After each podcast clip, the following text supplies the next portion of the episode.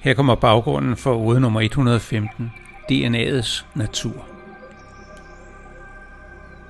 Mine ord fortalte mig mange sandheder om mig selv, og jeg mener, det lykkedes mig at blive et lidt bedre menneske.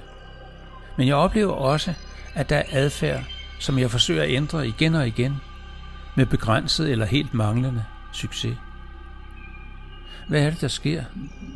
Hvad gør jeg forkert, tænkte jeg. Hvorfor bliver jeg ustandsligt sendt tilbage til start, når det gælder disse grundlæggende egenskaber? Og endnu en gang stod jeg med et spørgsmål, der krævede en rejse til min indre verden. Her kommer ude nummer 115, DNA's natur. Jeg har været cirklen rundt. I flere år har jeg søgt årsagerne til min manglende lykke og min manglende evne til at finde livet. Jeg synes, jeg har søgt overalt, og jeg har fundet mange af årsagerne. Jeg har erkendt, at noget skulle ændres, og jeg har gjort det, ændret mig, er blevet et bedre menneske, til glæde for både mig selv og for andre. Jeg mødte rummeligheden og erkendte, at alle har en plads på denne jord og ret til at være her. Jeg erkendte også, at alle gør deres bedste. Ingen står op om morgenen for at gøre mindre end deres bedste. Og jeg opdagede, at når man åbner sig mod livet og siger ja tak til det spirituelle, så kommer man en dag forbi Gud. Når det er her, du sidder og gemmer dig, siger man så i et forsøg på at skjule sin forlegenhed. Han nikker og siger, godt at se dig. Er det en indgangsvisit, eller har du tænkt dig at blive? Det må tiden vise, svarer jeg. Først må jeg se, hvad du har at byde på. Og jeg opdagede, at han rent faktisk havde en del at byde på.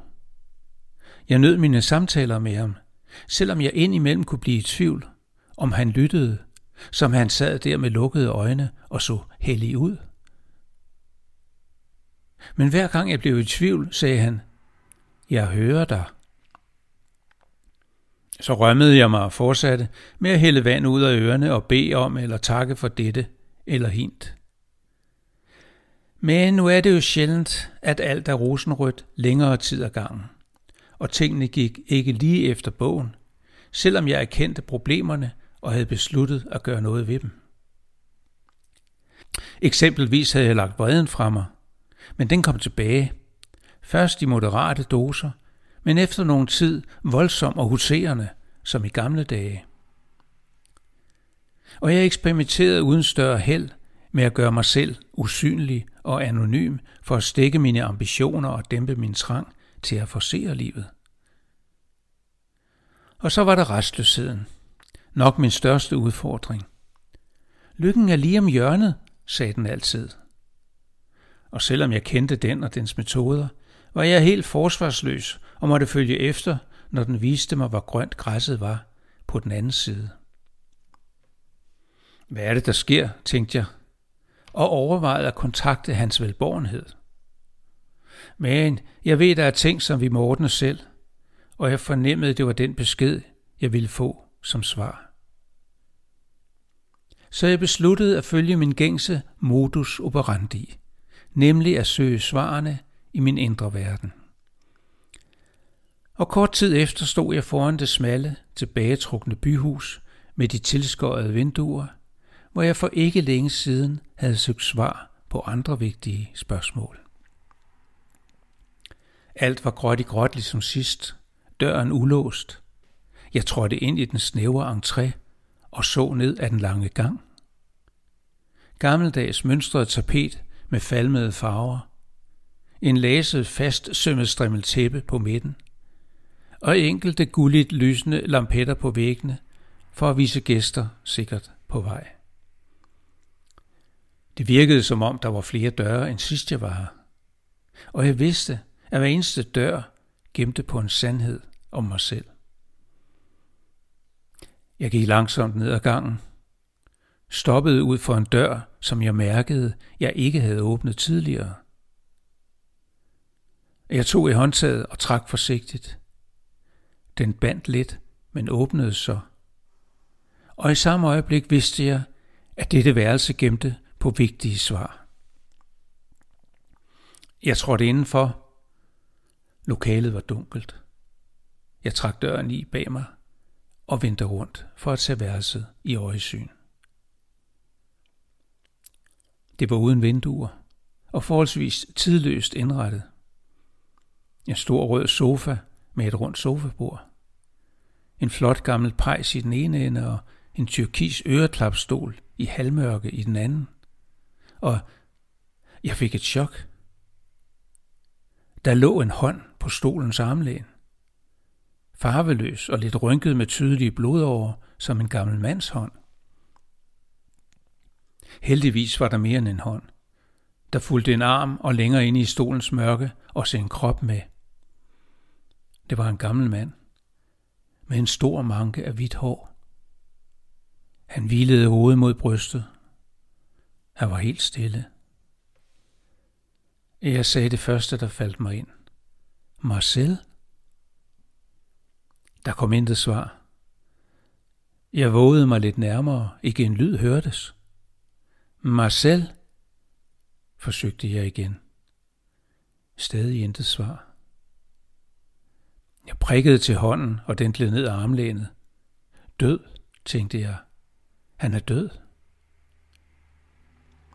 Med begge hænder løftede jeg hans hoved, og nu opdagede jeg, at manden i stolen ikke var mig selv. Men det var en, jeg kendte lige så godt. Mig selv. 10, 15, måske 20 år ude i fremtiden. Her ville de fleste have sluppet alt, de havde mellem hænderne, og have fundet den hurtigste vej ud og væk. I stedet lænede jeg mig ind over øreklapstolen og trak hans hoved mod mit bryst. Jeg stod sådan et stykke tid. Det føltes godt. Meningsfyldt. Men også lidt forudbestemt. Så lagde jeg mig på knæ foran ham – tog hans kølige hænder i mine og lå dem hvile på hans ben. Jeg kiggede op i hans gamle ansigt.